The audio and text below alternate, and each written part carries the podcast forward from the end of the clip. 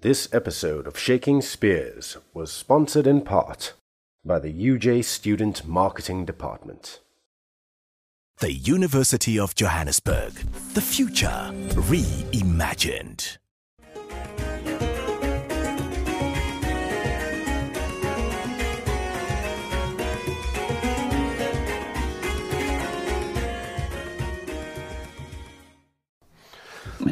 Um, moving on, um, guys, and this is a difficult one because uh, it's a twofold question, and uh, I think that we'll actually, um, yeah, it's it's going to be a little bit of a round robin to start.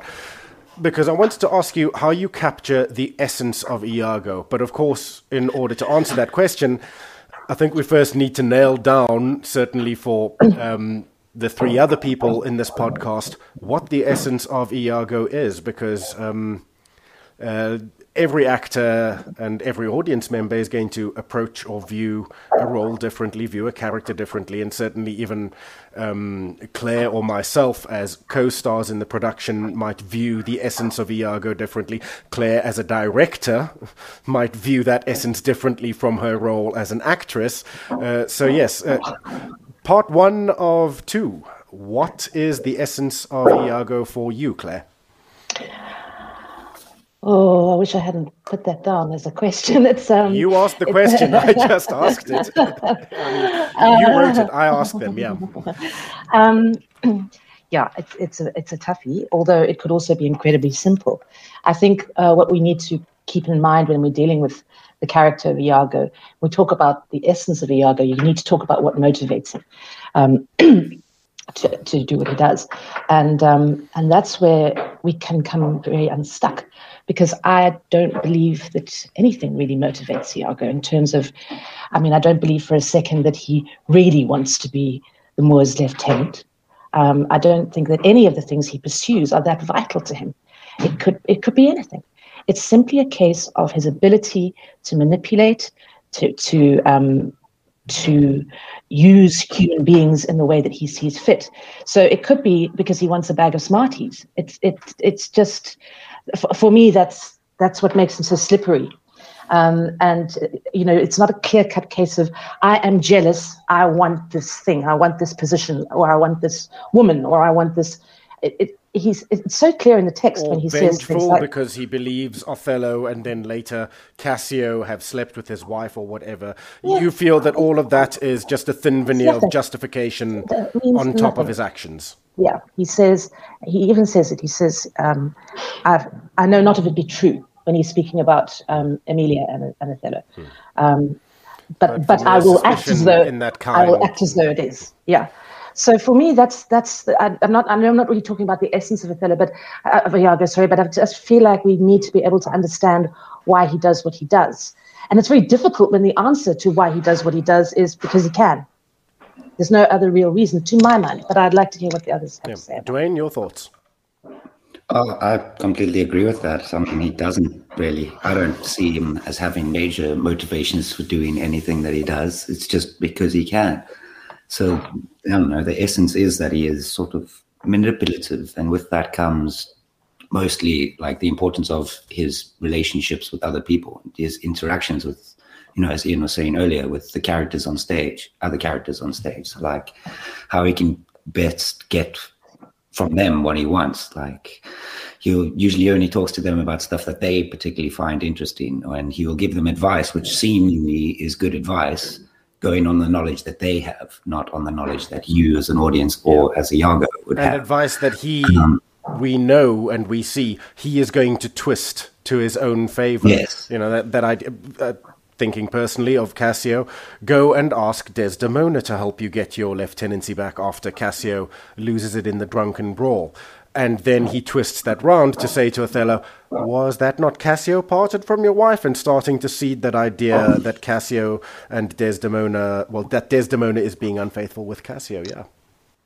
Yeah. So basically, just needs to seem genuine and truthful to every individual he talks to on stage, including the audience. Um, and you got to know that even though you are trying to appear genuine and truthful, you're not. Right. And that is the wearing essence. I three or guess. four different layers of masks as you play a role. Ian, your thoughts? Uh, I have to.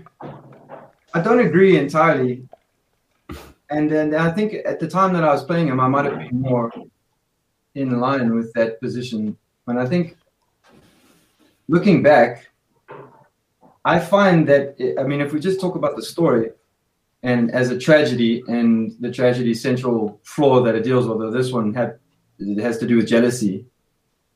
That I find in the text, he is the initial, he is the introduction of jealousy in the story, um, and I find he, that he is ultimately the most destructive of the jealous forms because he's the one that takes down everyone else with him as opposed to the characters that take themselves down and then other people get drawn into the slipstream.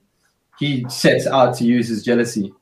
And I, w- I always used to think Iago was, and maybe it was because I was playing him, I wanted him to be more intelligent than at some levels I think that he is. I, I, like so I'm just putting this out there, and this is just another go for it. Yeah, that's great. of the character that says here's an old man because by and large the ancients was an old character. He was supposed to be old. Any lord or any soldiers or generals ancient was an older man. Um, and he bore the standard, and it was just expected. One of the other questions and talking points that we had was, um, why is it that people find Iago so trustworthy?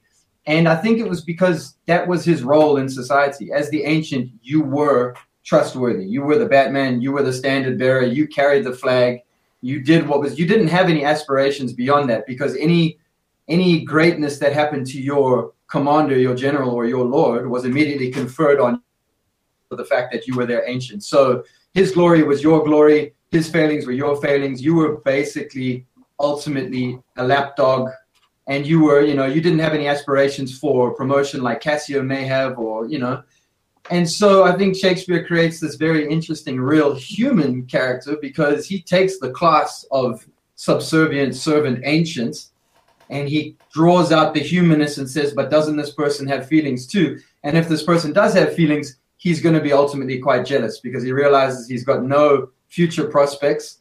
Everyone else is rising up about him. And then he adds the sort of the snub of that Othello may have slept with his wife. And so he becomes like the essential, the, the initial jealous character. And all he knows is his jealousy to the point that that's all. Like, I also used to think that his plan was quite smart. And I don't think it is. He knows jealousy. This he is something I've brought up in previous podcasts as well. I don't think his plan he, is that good, but we'll get into that later.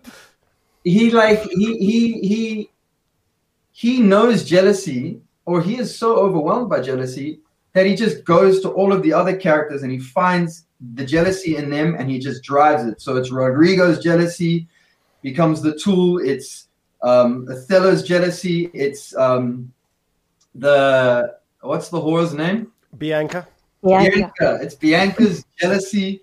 You know, it's um, you know, it, it, you could talk about even Cassio's weird warped sense of loyalty and his like, I've lost all my reputation is a type of jealousy because he now knows that he has lost the race. Other people are now going to be ahead of him, and and and and I I ended up I re- when we were thinking about the podcast and having looked so far back and and and also getting to watch Dwayne play it, which was rad because I got to watch it happen and I remembered my choices and I watched some of similar similar choices we made and got to see it and whatever. So I thought a lot about Iago, and uh, I do. Unfortunately, I've lost a lot of sort of like the idea that he is. I just don't think you have to be that smart to be that dangerous.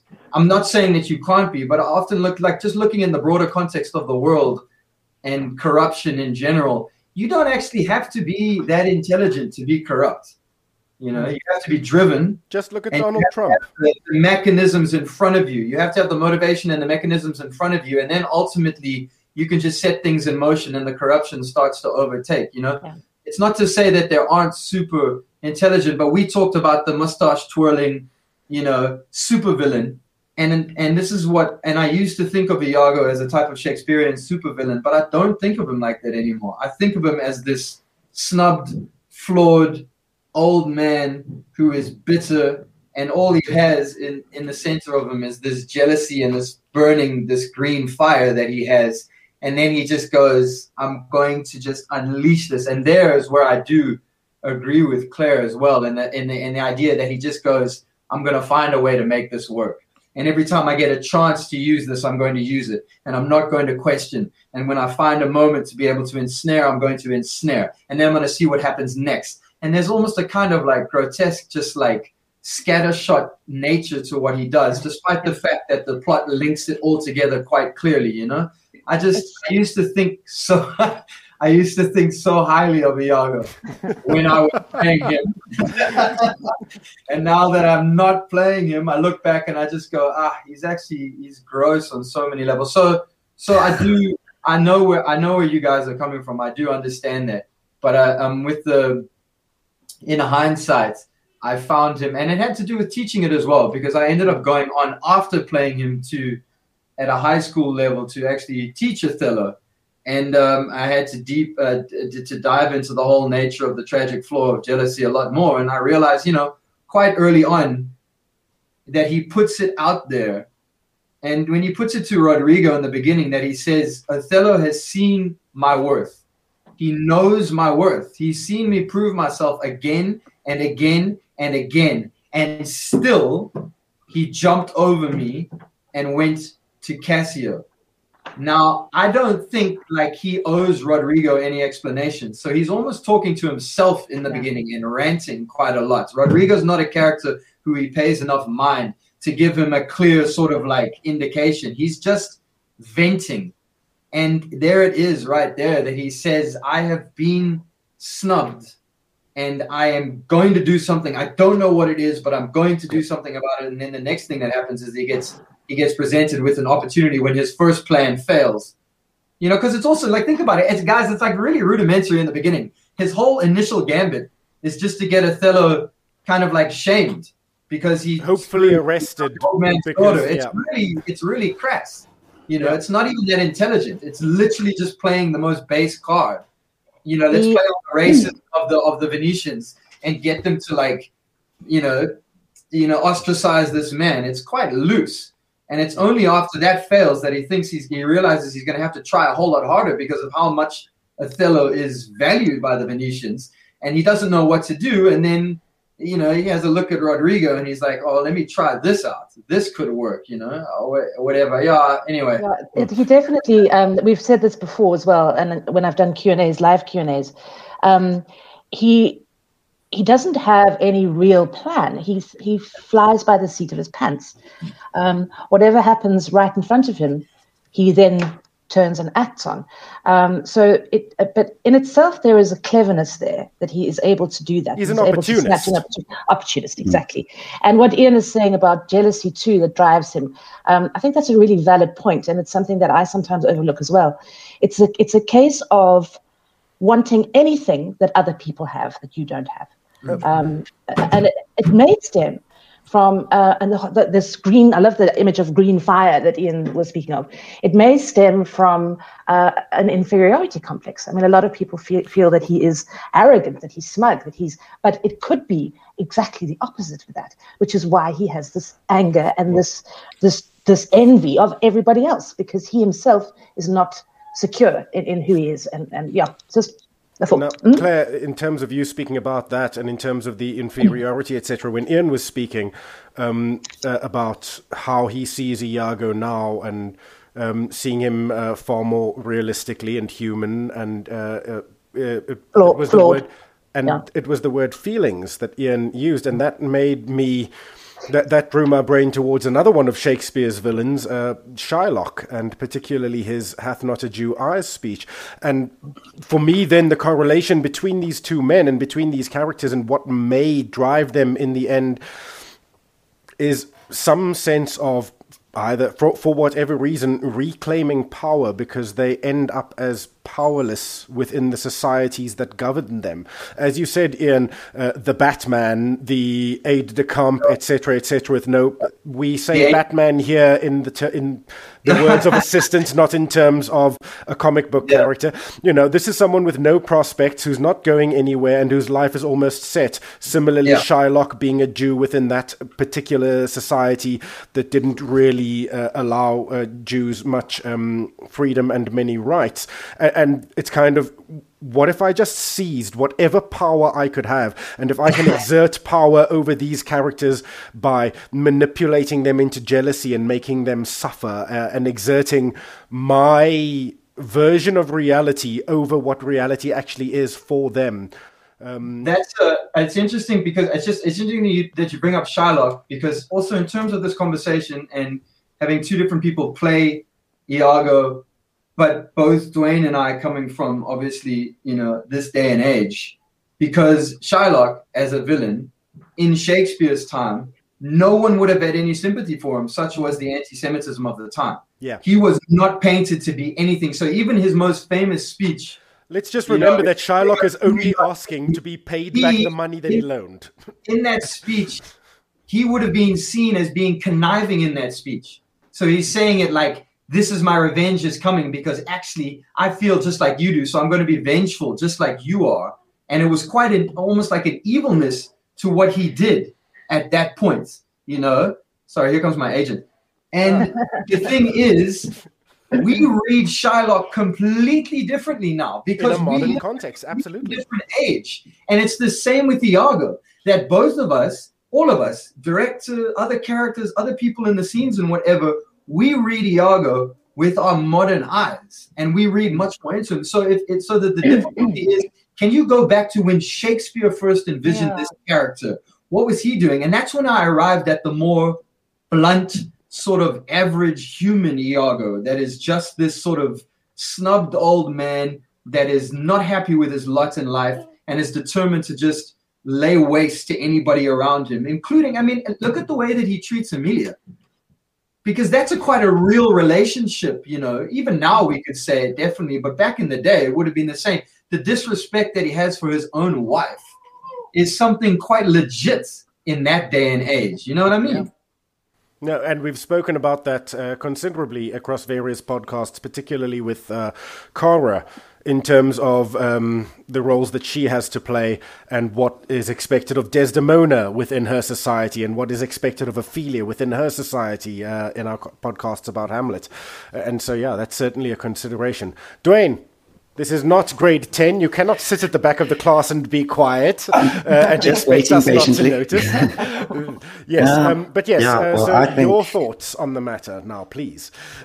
um, well, I think uh, in there are lots of ways I agree and disagree. I, I do think he's clever. I think he's clever in the way that he sort of adapts uh, to the given situation because I don't think there's an overarching evil plan like I go back to I yep. do sort of believe he's just doing it because he can. Like maybe he does feel a little I don't know affronted by the fact that he's not getting anywhere in life or anything, but it's it's not like a driving force for him. I think it's just it's available. He sees an opportunity. Okay, so and every time he sees an opportunity, he takes it. So he takes in the beginning by maybe trying to get Othello arrested yeah. or something like that. Then he takes it another opportunity. He'd be like, okay, well now we're going here.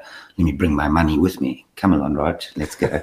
like, um, you know. So I think he just adapts to every situation he's in. He's also not that old. I mean, for the time, probably he's for the time, definitely. But, uh, no, no, um, I, I thought tells, I had him because he tells Rodrigo that he's been in the world for four times seven years or something like that. Yeah. It's not in our version, but it is in English. yeah. That's right. Um, I think I think we are meant to believe, and I hope that I'm not speaking out of turn, um, but Othello should actually be the older of the two, because um, Iago uses that against him in his great age. So, um, yeah, but I mean, it's not important. Age is a very different thing then. Yeah, um, I mean, if Othello's in his thirties, he's basically at death's door. He's dead, yeah.